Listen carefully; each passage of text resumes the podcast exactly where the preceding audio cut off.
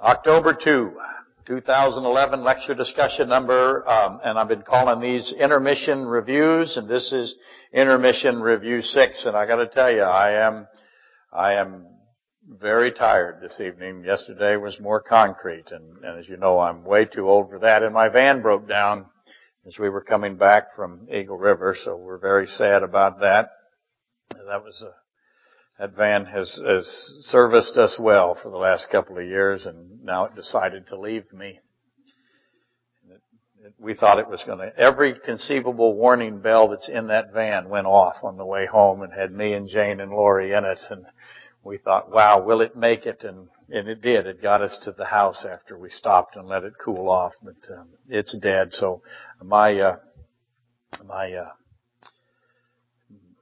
My ability to move around is greatly restricted now. So, and I'm really, like I said, I'm, I'm wore out today, but we'll fight through it. Okay, last Sunday, uh, the, the September twenty-fifth Sunday was shortened due to renovation projects, as I covered there in the announcements, and, and I'm very thrilled that we got as far as we did. We got much further than I thought, and that was really terrific.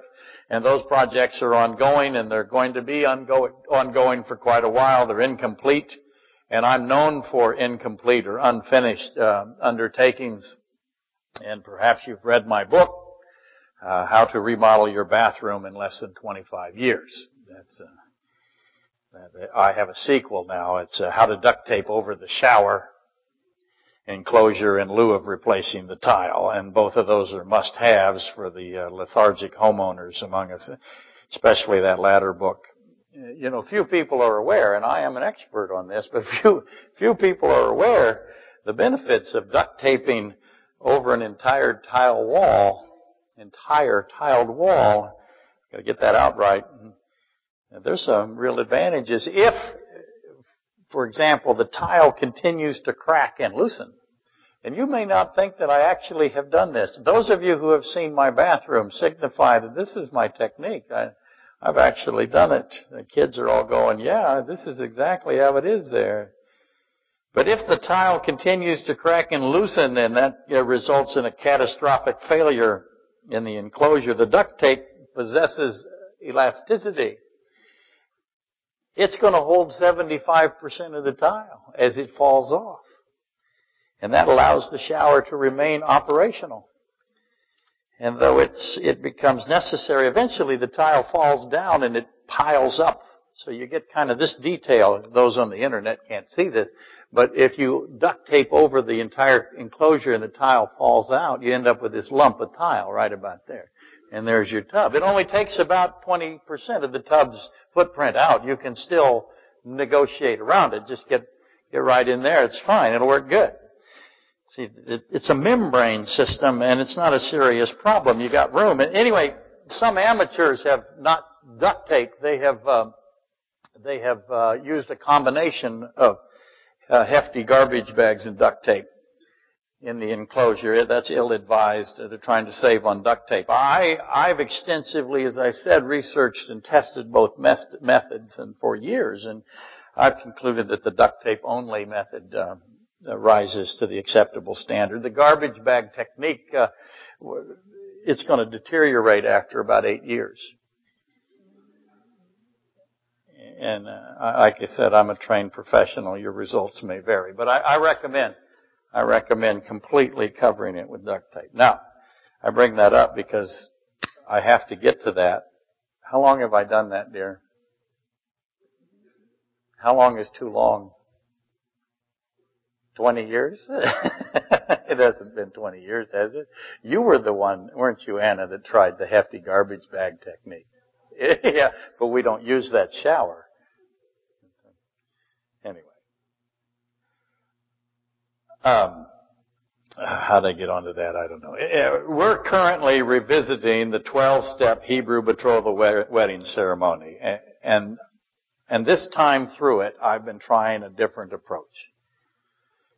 Admittedly, because I just didn't want to repeat what I have done in the previous years. Most, what's that? Yeah, I probably couldn't remember it. Obviously, I couldn't find it. Um, it's in a box somewhere.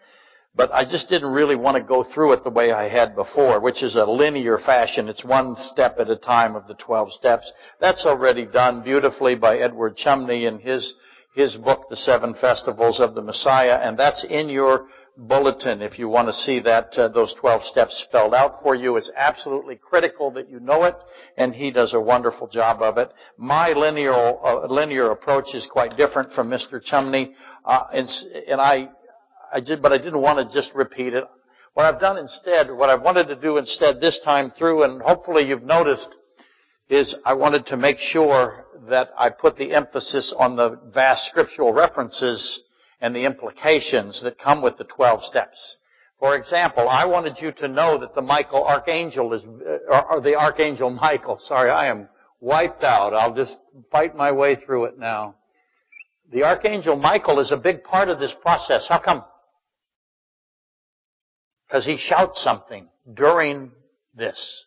He shouts something. It's very important to know what he shouts. And uh, Moses and Aaron are very important in all of this. How come? Numbers twenty specifically. Why Numbers twenty? Moses is the one, Michael is the one that shouts, "Behold, the bridegroom comes." Moses is the one that writes, "Blessed is he who comes." So we have the coming of the he and the coming of the bridegroom. The, the one who comes, the he who comes, is critically in, in, in ingrained in this uh, Hebrew marriage betrothal system. I have the parable of the ten virgins. Uh, um, You need to know the dramatic theodicy element that's here. If I said dramatic theodicy to everyone in the class today, how many of you would know what I'm talking about? You can go ahead and pretend. One, two, maybe three. Okay, let me go back over dramatic theodicy really quickly. That is where God is teaching something to us in Scripture, and He's doing it in a way where He literally acts it out. That is a dramatic theodicy. Or sometimes in the case of Abraham, for example, inter, um, he appears to intervene or to try to change God's mind with regard to the destruction of Sodom and Gomorrah. That is a dramatic theodicy. God is immutable. You can't change His mind. So it seems like His mind is being changed there, but that is not the case. He is acting something out for you there. What is He acting out? He is acting out the conflict that is inside the Godhead between the infinite, omnipotent love and the infinite, omnipotent justice that is in the Godhead. That is the uh, the basis of Genesis fifteen. So you have to understand that a lot of what you realize or recognize as the um, as the marriage ceremony, quite a bit of it is a dramatic theodicy. I also put in the shofar. I wanted you to understand that there are two shofars, right? Where do I get the shofars from? You can do this. I get it from the ram caught in the thicket, right, where Isaac is about to be. Uh, he's he's uh, a type of Christ as Abraham is taking him up the very mountain that Christ chooses to be crucified on. There's a ram caught in the thicket. It has two horns. Those two horns are the shofars. I have two shofars. One is blown when? One has already been blown. Where is it? It was blown at a marriage ceremony at Mount Sinai. The other one will be blown in a marriage ceremony as well. And my position is that it is blown uh, in one of the steps. You can read your steps. Which step is it blown at? Oh, it says so. Too bad. I didn't realize that it was actually written in there. It is blown uh, at step ten. That would be the second shofar. Both of them blown during a marriage ceremony context, if you will. I wanted you to recognize that there's a bill of divorcement in Scripture uh, between uh, God and Israel. I wanted you to know that you have these four parables that be, are become really important here. The parable of the talents, the parable of the marriage feast. Obviously, that one makes sense to you why it would come up. It's a marriage feast, right? That's Matthew twenty-two. It's a parable of the talents, Matthew twenty-five. Matthew twenty-five is, is huge here because I have the marriage of the ten virgins on the marriage. Wow. The parable of the ten virgins, which is, of course, has a marriage context to it.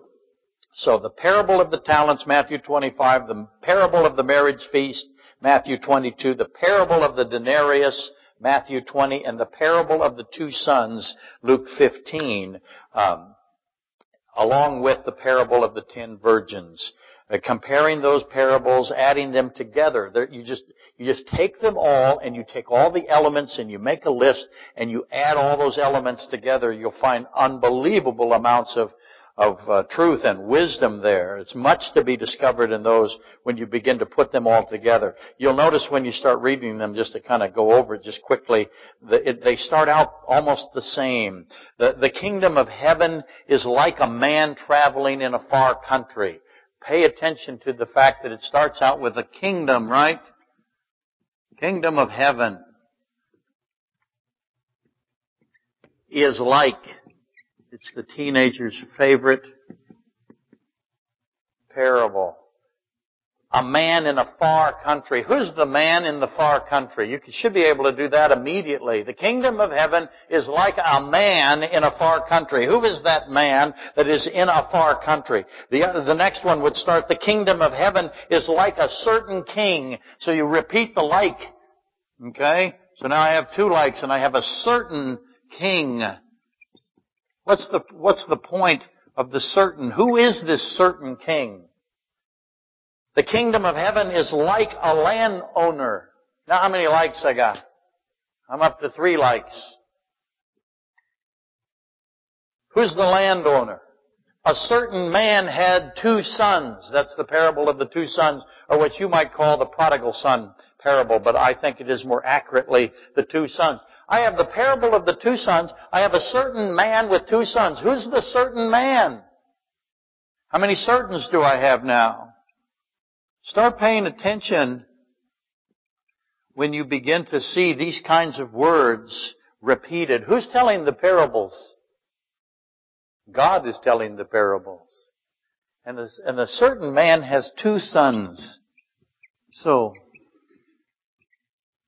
that's how you get to the marriage ceremony right there. Do you see that? That's how I get to the marriage ceremony. I have two sons. Who's the certain man?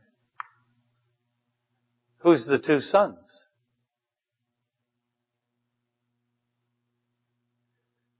Now, add in those ten virgins. The kingdom of heaven is like ten virgins.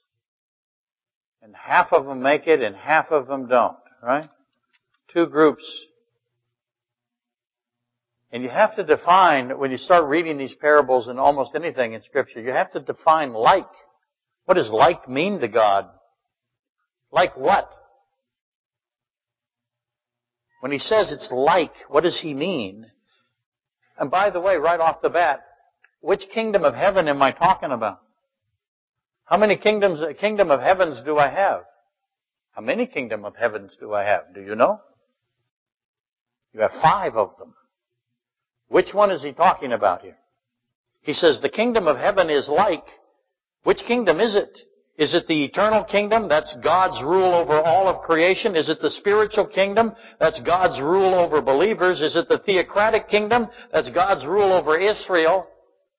Is it the Messianic kingdom? That is God's rule in the millennium, the thousand rule millennium. Or is it the mystery kingdom, which is God's rule between the first and second comings of Christ? Which kingdom is he talking about? The kingdom of heaven is like. Well, first thing you've got to do, you've got to define which kingdom of heaven, then you've got to define what like means, and then you've got to figure out who is the certain king, who are the two sons, who are the ten virgins, who is the landowner, who are the people working in the field, what is the denarius? All those parables have great complexity to them.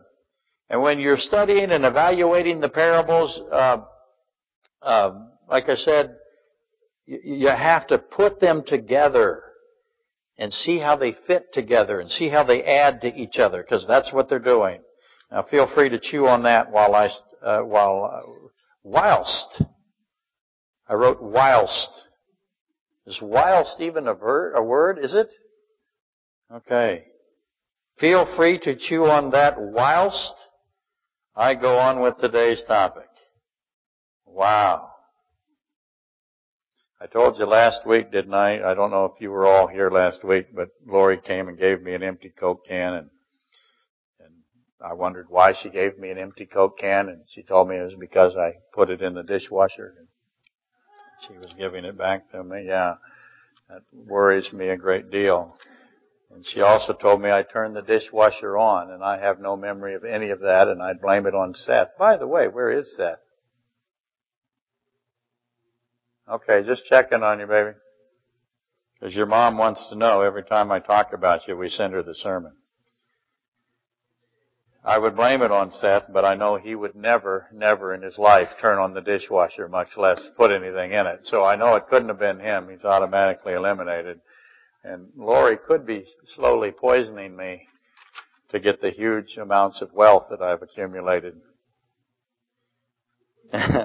You'll get the van and you'll get the duct tape, dear, right there. That's all that's left.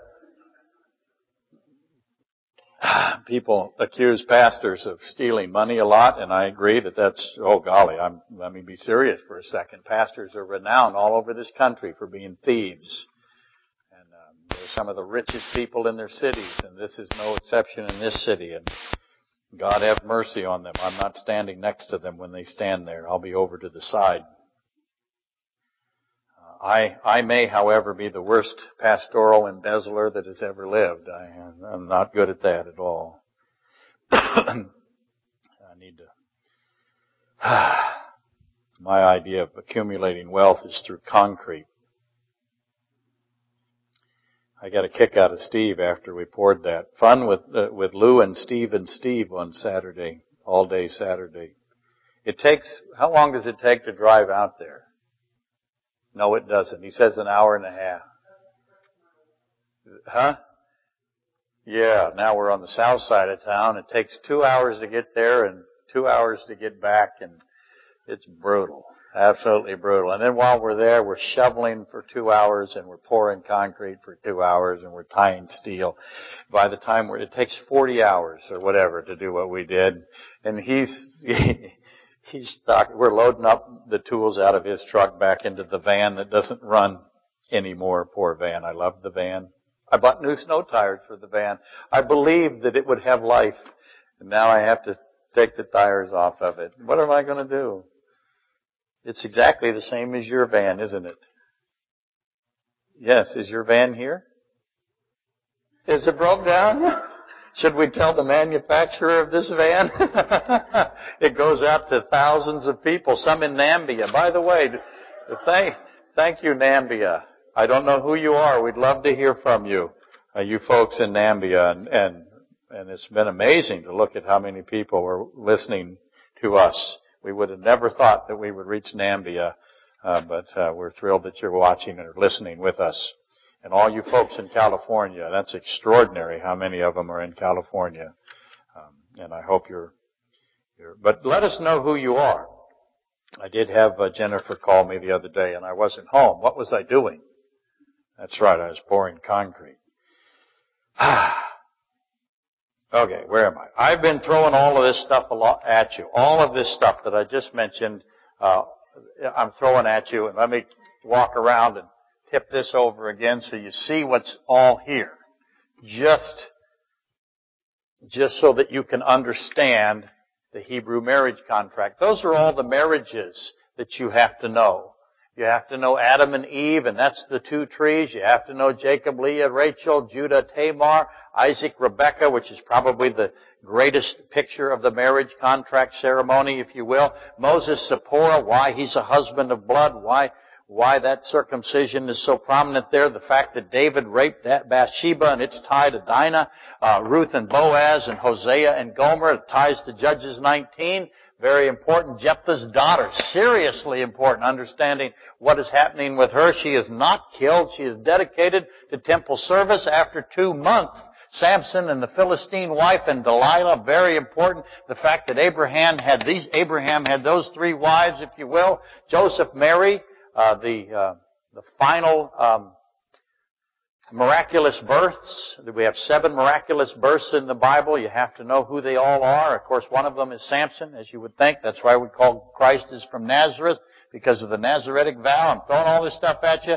You have to recognize what the law of uh, uh, adultery is in Scripture, why there's a death penalty for it. Israel is the wife. The church is the bride, the bill of divorcement, and the marriage contract. All of that you have to know just in order to be able to get through all references to the marriage system that is in Scripture. There's so much of it. It's overwhelming. And that's exactly what I'm trying to do. I'm trying to overwhelm you. I've given you as much information as I can, and there's a lot more, and I'm trying to overwhelm you. And yes, you heard that right. I'm trying to swamp and drown and deluge you. Pick your adjective. I'm doing it on purpose, because if I accomplish only this one thing, I used to tell my basketball players, listen, if you could just hold your hands in this position and break that wrist forward, extend the right arm, make sure that this is lined up on the outside edge, the left hand lined up on the outside edge of the basket. If that's all you can learn from me, I have made you a basketball player. Then if you can dribble without looking at the ball, ever, never look at the ball. You can do that. I've, I've turned you into a basketball player. Two things. And here, if I can accomplish one thing with this, with the Hebrew betrothal wedding ceremony, I want it to be this. It is impossible to fully understand your Bible. Impossible to avoid doctrinal error. Impossible to climb out of infancy. It is impossible to get off the milk and get into the meat. It is impossible to become a teacher of Scripture, and we are ordered in the book of Hebrews to be teachers of Scripture. It is impossible to become one without a basic comprehension of the symbol that is the marriage, betrothal, divorce, and remarriage system. You're not going to make it. There's so much of it in the Bible. If you don't know it's there, if you go over it and not realize that it's there, you will not understand what is really there. Does that make sense? You also have to know the Passover pattern, the sign of Jonah. You have to know that you're a spirit, soul, and a body. Substance dualism. You are a spiritual soul component and you are a physical component. You have to understand that your soul component survives physical death. You, you have to understand why there's death and sin and blood atonement and resurrection and, and the price paid, if you will. But the price paid is in what? It's in the betrothal ceremony, right? In other words, learn this marriage ceremony. Recognize and find it in Scripture, especially in the words of Jesus Christ. When He talks about it, pay attention. Because if you do, you'll be okay. You gotta know that John fourteen, one through three, I go to prepare a place for you. What is that? That's step eight of the betrothal ceremony. It's why He says it. He's screaming at you, if, if you want to take it that way. He's saying, step eight of the betrothal ceremony. Know that Mark thirteen thirty-two is the betrothal language. Step nine. What's Mark thirteen thirty-two? Probably one of the most butchered verses in all of the Bible. Know that Matthew twenty-four thirty-six is step nine. Know that John fourteen twenty-eight is step eight, nine, and ten. We'll get to those in a minute. Trying to correctly interpret Mark thirteen thirty-two, Matthew twenty-four thirty-six, and John fourteen twenty-eight without realizing that Jesus Christ, that God Himself in the flesh, is u- utilizing phrases from this twelve-step marriage ceremony system that He gave, His ordinance. He's utilizing those phrases and terms from that ceremony system. If you don't know that, you're going to fail to understand the context and therefore the true meaning of what He's saying.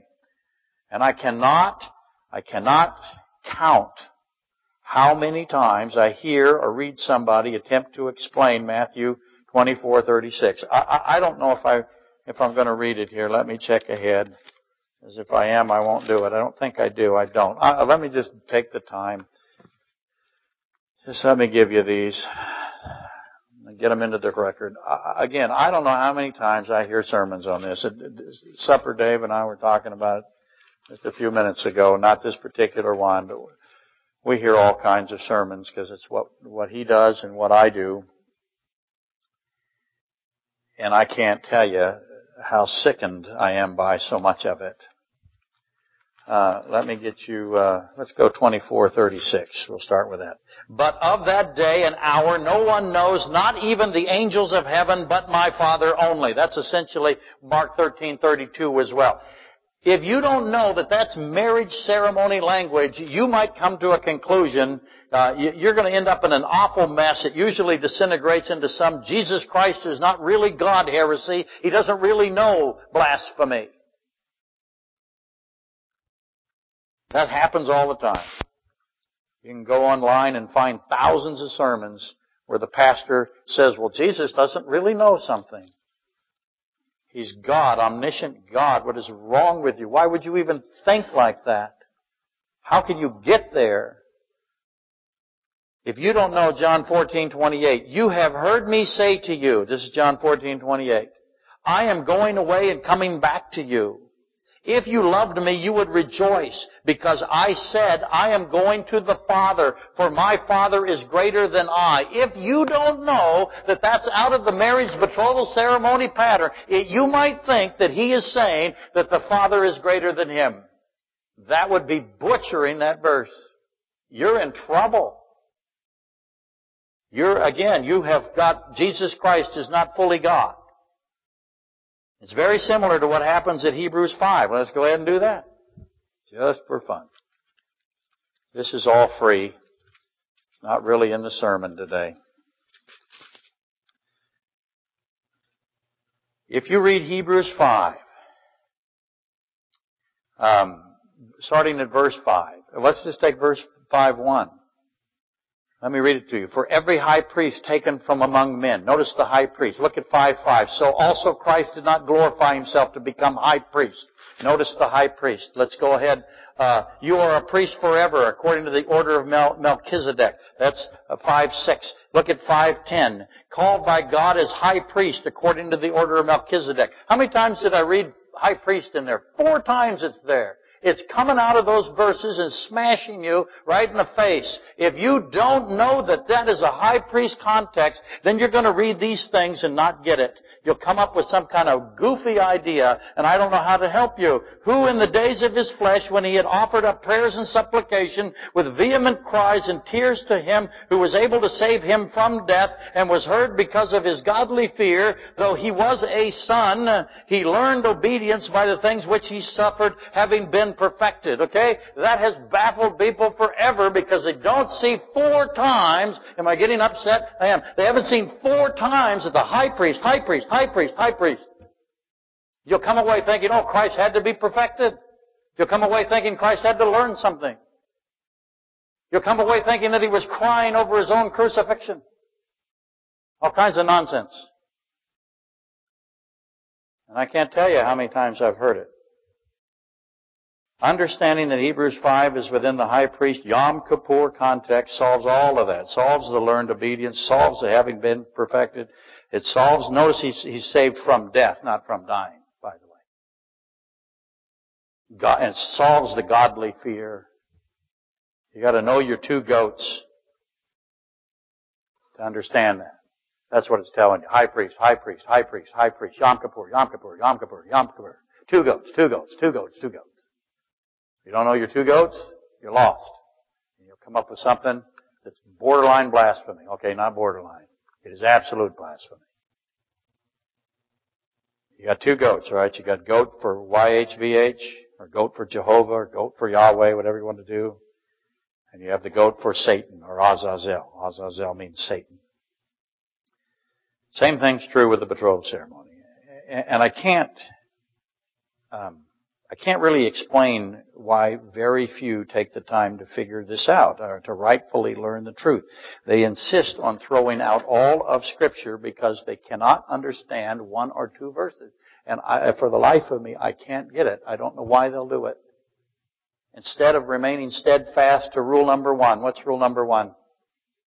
Jesus Christ is God. He's always God. He's always omnipresent. He's always omniscient. He's always omnipotent. Instead of holding on to rule number one, they'll find something like that in Hebrews five, or they'll find something in John fourteen twenty-eight, or they'll find something in Matthew thirteen thirty-two, or they'll find something in, in uh, I'm sorry, Mark thirteen thirty-two, or Matthew twenty-four. They'll find something that they don't understand, and they'll throw out rule number one. And they willfully descend into apostasy, like they're drawn to it, like it's a drug. And I don't get it. I read a quote recently. A, a writer said this. Um, I, I wish I'd got his name, but I don't. He said this about Americans. Um, and you can, you can make the application. I'll make it for you, but you can do it with just this.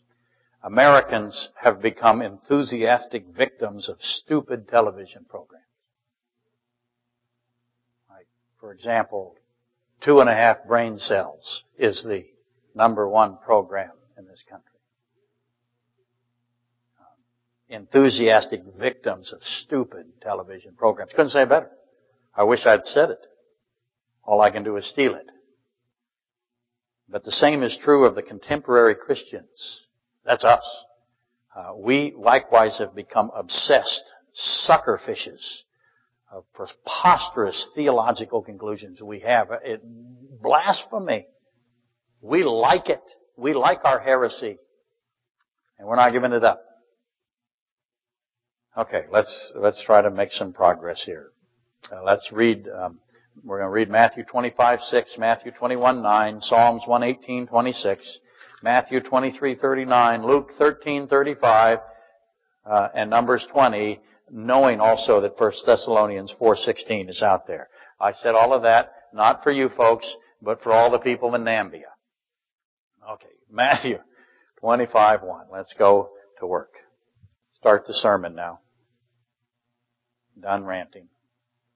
That's what happens when I pour concrete.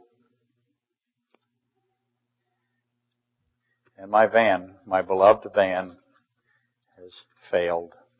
Max says he can fix it. And if anybody can, it will be Max. He called me today, Max did. Now, what time did he call me, dear? About nine thirty this morning? Hi, I'm coming over to fix your van. You got time? I'm thinking to myself, Max, it's Sunday. I, I know this is hard for you to realize it, but I work on Sundays, Max. Every Sunday for fifteen years, as a matter of fact. And so I asked him, I said, because he goes to college, he's studying engineering. I said, uh, do you, uh, Max, do you ever have to write an essay for college? And he said, yeah. I said, how long do they have to be? Oh, a thousand words. How long does it take you? Three to four hours.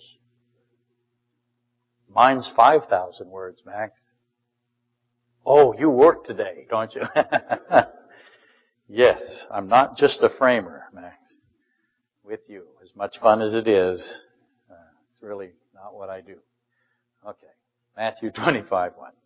Here we go. I'm going to read one through six. The kingdom of heaven shall be like likened to ten virgins. Okay, what's the first thing you got to do? Which kingdom of heaven is it? Got to get that right. If you don't get that right, whoosh, into the ditch. The kingdom of heaven shall be likened to ten virgins who took their lamps and went out to meet the bridegroom. Okay, what's the next thing? Who is the bridegroom? Now, five of them were wise and five were foolish. What is the criteria for wisdom? What is the criteria for foolishness? In God's definition, who does God consider to be wise? Let me ask this. Does God consider any unsaved person ever wise? No. Does he consider any saved person to be any, anything but wise? Does that make sense? You cannot call, God would never call a believer a fool. Would he? The criteria clearly has to do with salvation in some regard. Does it have it here? Those who were foolish took their lamps and took no oil with them. I would expect the foolish people to have no oil. What is the oil? But the wise took oil in their vessels with their lamps. But while the bridegroom was delayed, who's the bridegroom? What is causing the delay? What is causing the delay? Answer that. Come on, you can do it. It is the pattern that is causing the delay. It is intentional delay. How long has the delay been going on? Almost two thousand years.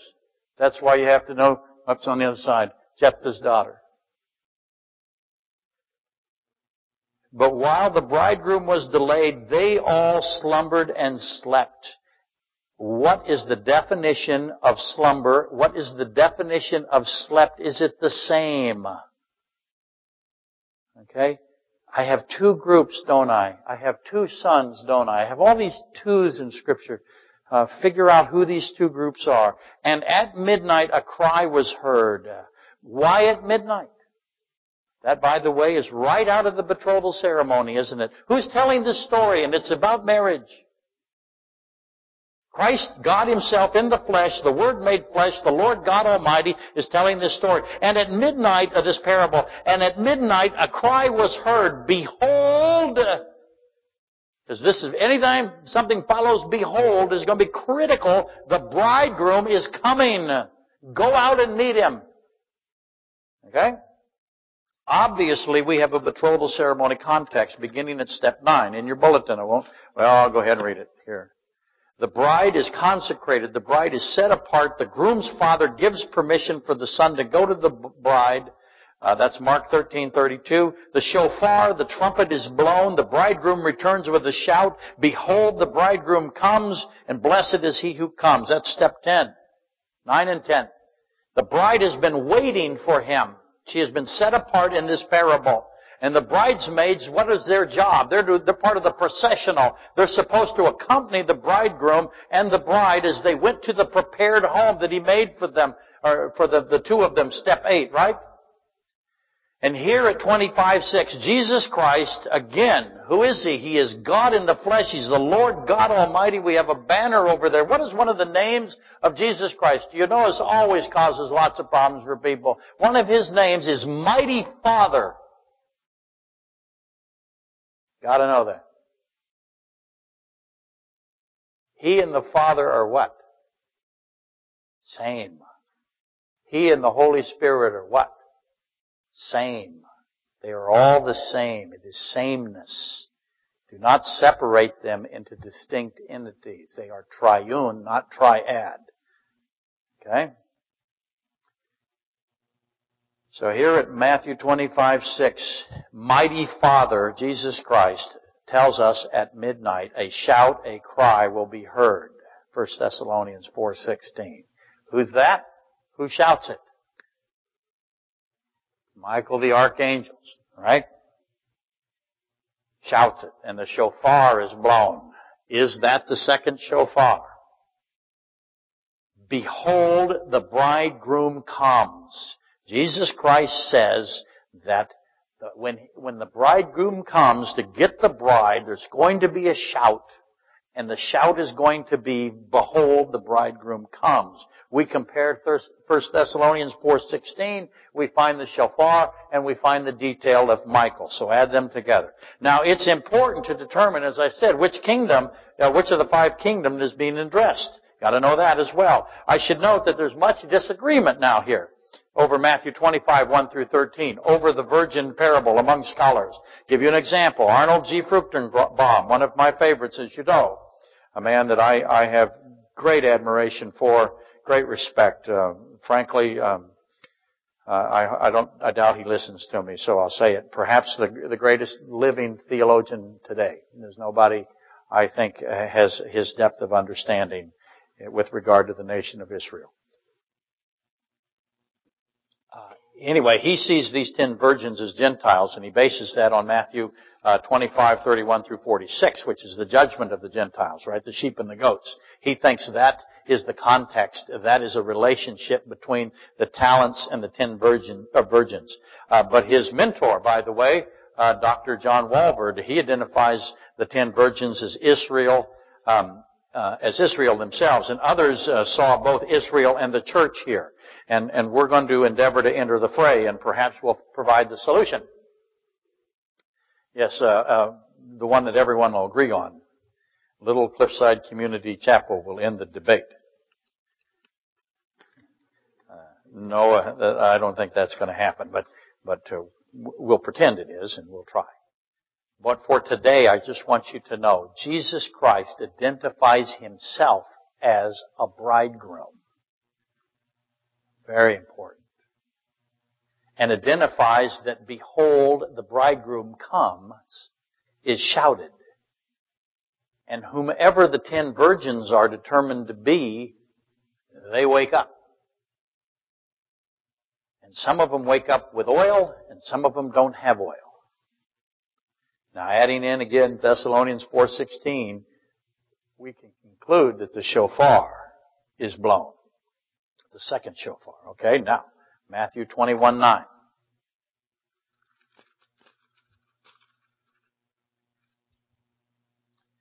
Matthew twenty-one nine.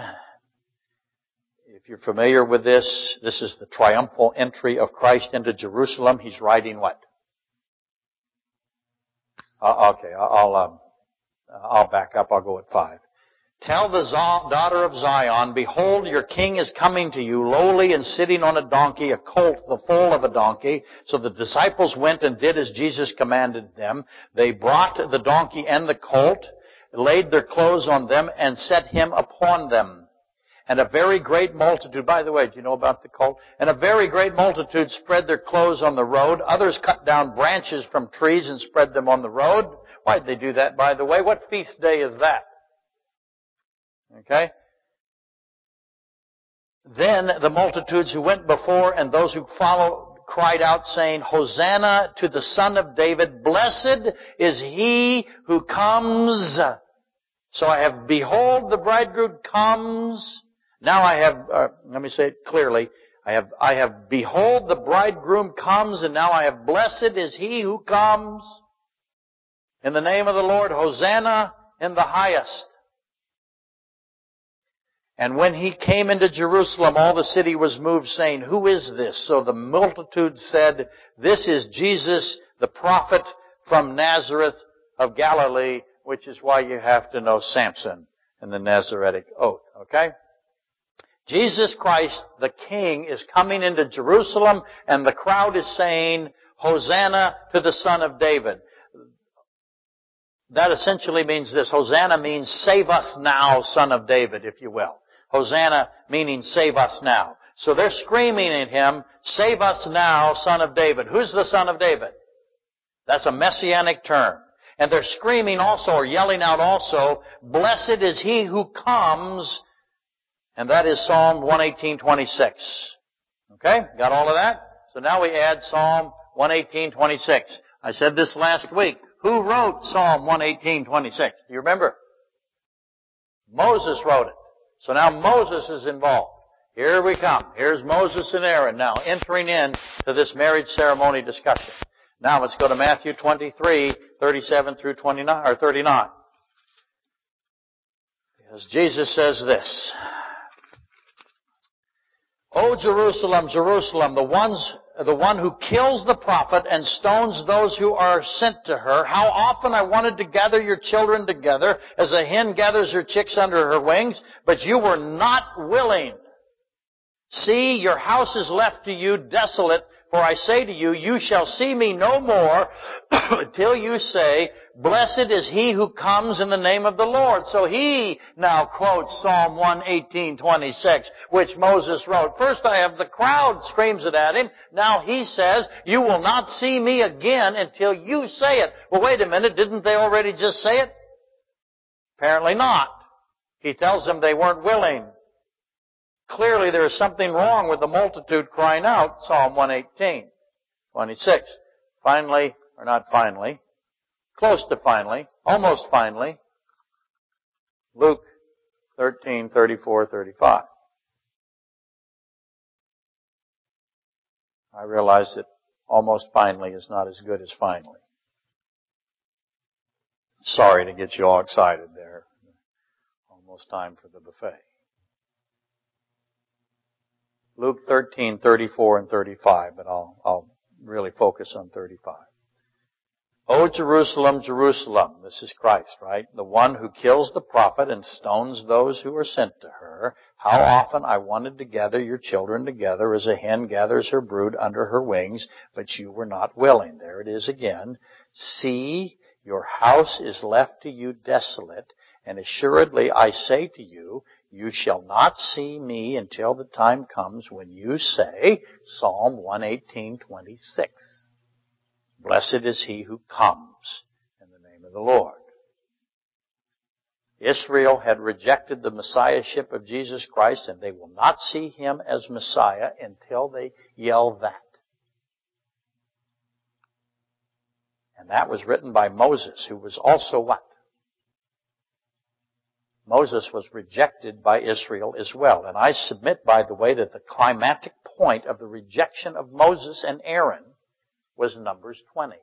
That's why we have to go to Numbers twenty. But for right now, notice there are two phrases. Let me repeat this. Behold, the bridegroom comes, and blessed is he who comes. Jesus Christ is the one who comes. He is called the coming one. There's two key questions right off the bat, isn't there? What are they? Why does he come? Does he have to come? Let me ask you that. Why? Why does he have to come? Why couldn't he just bag it? Say, hey, look, you rejected me as Messiah. I'm, I'm, I ain't coming. I had enough. Why didn't he act like us, for example, sinful humanity? What makes him come? That's the key question. That's question number one. Those are the same question. Why does he come? What makes him come? Same question, same answer. Question number two, more complicated. Who does he come for?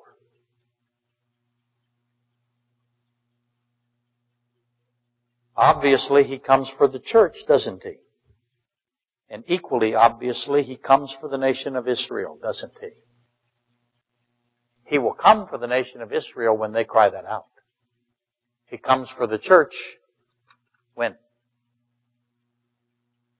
And failure to note the distinction between Israel and the church and how he comes and when he comes will result in a misinterpretation of what scriptures teach about each entity. So that's important. Can't say that enough either. Finally, here we are finally. Psalm one eighteen, twenty-one through twenty-six.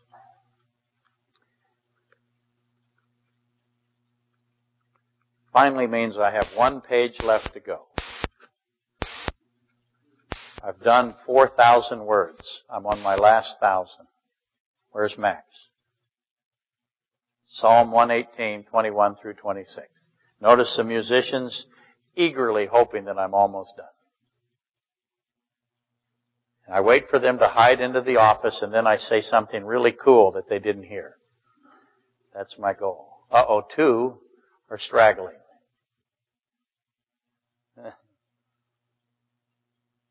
We'll start at verse twenty-one in Psalm one eighteen. Who wrote this? Moses wrote this. God used Moses at the, as the instrument. This is literally inspired word.